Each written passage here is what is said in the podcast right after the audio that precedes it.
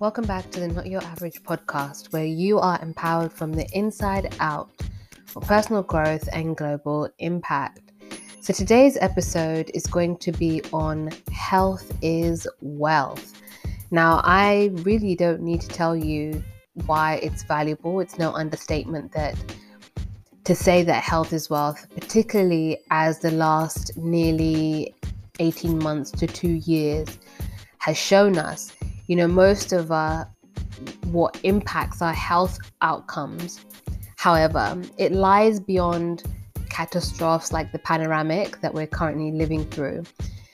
But the vast majority are taking out, obviously, things that you're born with, uh, conditions that you're born with, um, as well as genetics, uh, which I talk about I touch about very um, briefly in previous episodes about epigenetics and the fact that whilst, yes, we may have some genetics uh, that we're born with that predispose us to certain things, we actually do have the ability to change that according to the environment and how we live. But anyway, most of the things that we encounter that may impact our health are actually lifestyle factors, which we have the enormous privilege to be able to choose and adjust what we do, what we don't do, and how often we do it, how sort of infrequently we do it, um, instead of waiting for a particular diagnosis or trying to sort of become the new Arnold Schwarzenegger in the gym. Let's face it, that is a new level of bodybuilding. But the idea isn't about aesthetics, it's about how your health is overall. And that brings me to my first point, which is that health is holistic. You know, much like you can't go to the gym and then feast on fast food every day and expect optimum health, as in you eat nothing else but fast food, and then you want to spend maybe an hour in the gym. What you're consuming is going to limit the results that you get, not just in terms of how you look, but your functionality, your physiology. And the same applies to your mind, your emotions, and lifestyle habits. So for example, not getting enough rest, um, you know, not just having something not to do, but actually being present and enjoying your own company. And when I tell you this, I'm also speaking to myself, because we live in a very, for those of you who are listening, who live in quote unquote Western countries, we live in a very busy, uh, sort of still fast-paced world, even though we've had the pandemic that has definitely had a huge impact on ways of working, particularly outside of sort of Uh, essential or manual jobs. It's had a huge impact on, you know, how glued we are to our computers and our phones and having to respond immediately. And where people are realizing that's not probably the most efficient way to live, and it doesn't actually produce rest in your mind. So even if your body is tired, your mind may not be able to give you the kind of rest that you need because you can't switch off. So health is holistic. You know, our body, for example, you could be eating while working out, but then you need the rest to allow your body and your muscles to recover and recuperate, as well as just generally digest whatever you ate during the day. So what sleep is like a reset. And so, for example, whilst Western medicine I think is great for acute cases, so for example, if someone was to unfortunately get into a car accident, somebody was uh, stabbed, for example, or experienced blunt force trauma, that sort of reactionary way of treating people is fit for purpose when it comes to acute situations like that. But when it comes to the more chronic, the more lifestyle, the more general aspects of your health, which have a greater impact, it's very rare for any of us to experience any kind of acute trauma in the sense of our physical bodies. So it's more about understanding how interconnected your body, your mind, and spirit is. All of them need nourishing, and all of them need discipline equally in equal amounts. So you get to choose, you know, how often you get some fresh air, your sleep, healthy food, how often you move your bodies, and your environmental factors. And what I mean by that isn't just like the pollution or, uh, you know, what you would immediately think of when I mentioned the environment. It's about your relation environment and how healthy it is for you, both at work and at home and with your friendships and in your hobbies. So wherever you relate to people, it's cultivating a life where you don't have, number one, individuals that you're not sure of in your space or people who don't make you feel at ease. And number two, people who don't negatively impact your emotional and mental well-being. Now, people have their own issues, and I've also always talked about how sort of really ninety-nine percent of what people do is about what's going on with them internally, what they want to project, what they want to address within themselves, that is if someone feels insecure, instead of it being introspective, some people often act out in order to calm themselves down, but then it ends up having a detrimental sort of effect on somebody else. So again, ninety-nine percent of what people do is nothing to do with you. But if you're surrounding yourself with toxicity, then that will impact your health. Uh, that will impact your well-being. That will impact your ability to, for your body to just function, because our body holds worry, fear, dread, anxiety, and fear is not something that you can necessarily escape, but it's something that you can ensure that you don't allow yourself to continue to be in or to entertain. So health is holistic, and that's what I mean when we look at health as well. So not just looking at, am I eating, you know, kale upon kale and am I, you know, hitting the gym? It's more than that, because you have to look at, you know, how much water you drink, how much rest you get, how at peace you are in your life. You know, you can start meditating, doing yoga, things that can make you relax, because what you don't want is an abundance of cortisol in your body, because that is not good for you physiologically. What you want is to have a lot of oxytocin and serotonin, things that are calming, hormones that allow you to not only be calm, but also it means that you are alert, that you think clearly, and that you are more creative as well as more innovative um, in your work, in your home life, in your friendships, whatever it may be, because your health is not just something you see that you put one hour in. It's something that you integrate into all aspects of your life. So therefore it becomes a lifestyle. And number two, vary your movement. Yes, you cannot get away from the fact that not only do you need to eat well, which I think is a whole neglected industry and a neglected sort of part of our education as uh, kids, as children, but also as adults. You know, you have to seek out nutritionists or special people, and even doctors themselves say in their training, food is just such a minute sort of one day module that they take, whereas we now know that it has a huge effect on your health outcomes, particularly where you have the choice and the privilege to choose what you eat. And so with that being said, if you are eating well, and I would encourage you to sort of seek out what works for you, because as I said, your gut microbiome, your genetics, your height, everything will affect what kind of foods that you need to eat. And what I mean by your height is somebody who's five foot ten will generally weigh more than someone who's five foot two, because there's more of them, and they will need to eat slightly more, not abundantly more, but slightly more, because there is a certain threshold of weight that if they get below, it's unhealthy for them because of their height and their body mass. So again, that's what I mean by height.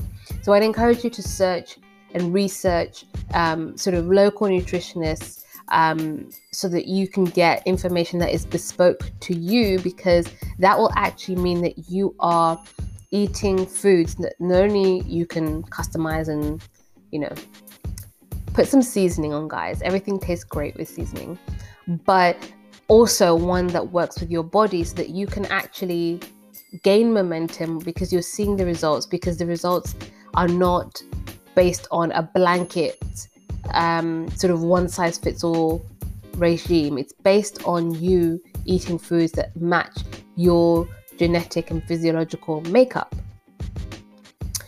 But back to my point at number two, in varying your movements. So let's assume that you're eating a varied and healthy diet. So movement is key. If you think about it, our bodies don't do very well over time if we're sedentary. And I think that, you know, with all these jokes of the quarantine fifteen or the quarantine twenty-five, the weight that people have gained, it's because they were moving less. They were maybe walking less because they may have, you know, not needed to do a commute anymore. You know, they were generally not keeping up with the maybe their exercise routine because they didn't have a, such a regimented schedule anymore. So again, movement is really key, because not only does it keep you fit, but more importantly, it keeps your, it manages your actual uh, weight. So for me personally, HIIT is great. And what I mean by that is high intensity interval training. It's just a way of doing quick movements, intense movements over a short period of time, and then stopping and either changing the movement or doing something completely different, having breaks, doing some intervals and then stopping, and then again doing a completely different movement. So your body is always, it doesn't get used to even what you're doing, even whilst you're exercising. It's intense, it's, it uses your body weight. So if you are not feeling up for going to a gym and all of that, then you can use body weight exercises, which uses your own body weight to create resistance so that your muscles keep working. So, and also it's just not boring. You don't want to do things that are boring, and you want to vary it. And I do different exercises at home, ideally. Um, and you can go running, you can do yoga, you can go to a Zumba class. Most gyms are open now. You can, uh, again, do more weights lifting, which I would recommend for everybody, because it's such a great way for you for you to build not only muscle definition, but strength uh, within your uh, frame.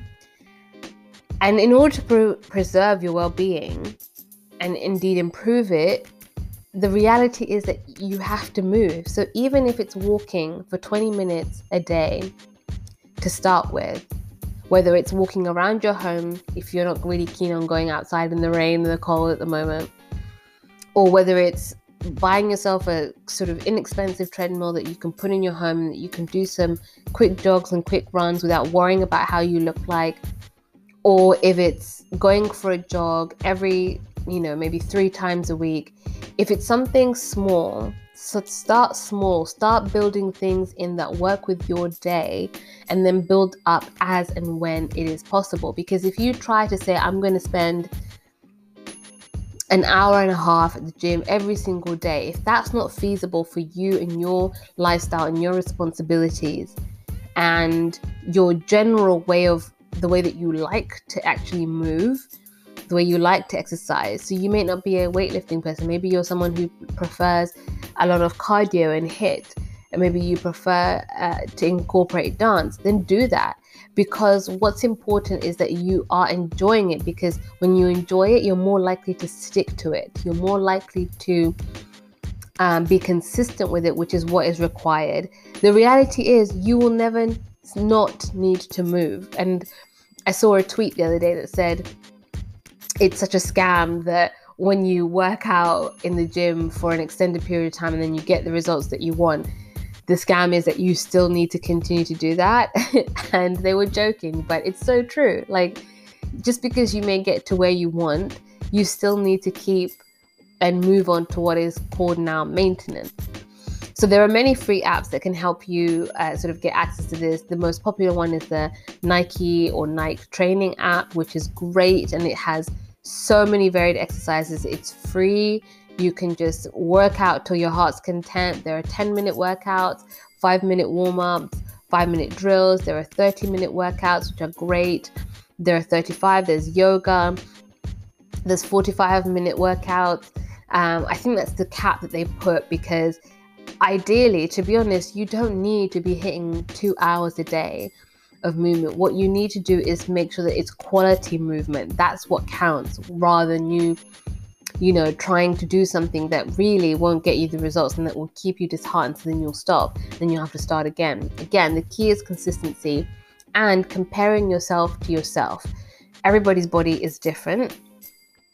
Even if you feel like, oh, I have a similar body shape or I have a similar, you know, genetic makeup, everyone is unique. So find what works for you and what will help you maximize your well-being and release those endorphins. When you move, even if you don't like it during the time, afterwards, I can guarantee, that is one thing I can guarantee, that the endorphins will hit you and you'll be like, you know what?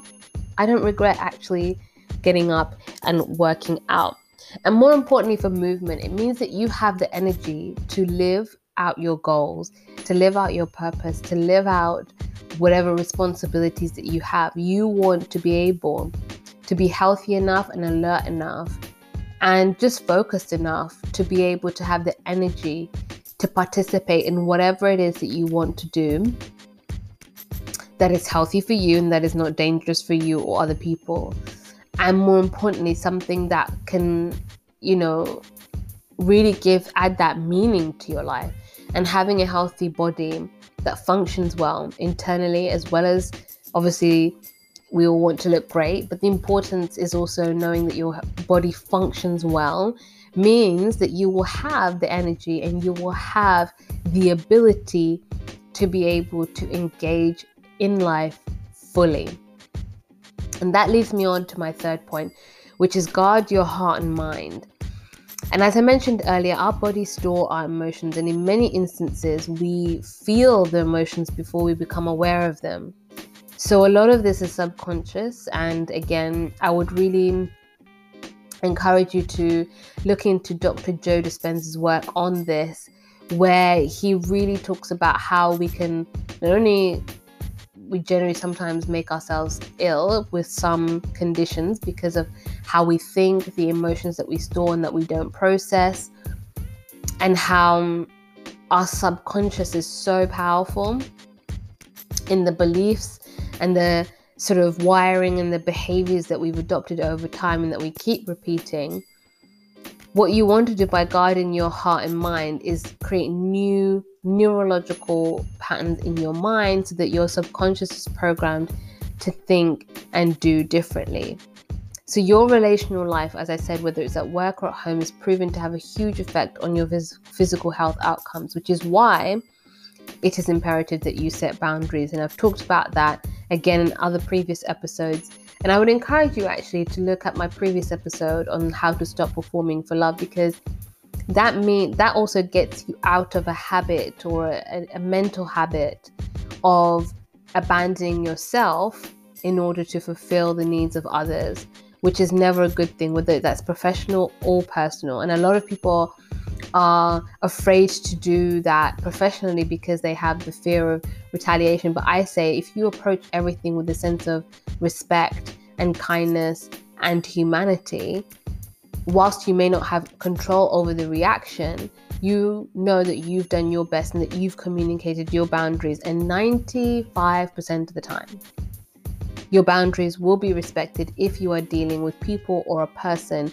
who is uh, sort of normal in their, you know, approach with people. You have to understand what I mean by normal is people who aren't sort of narcissistic or sociopathic. And you will have your needs met and your boundaries respected. But really, most of the time, people are just waiting to see whether you will vocalize that and whether you will have the standards for yourself to be able to say, no, here's where Uh, I end and here's where you begin, and that doesn't cross over.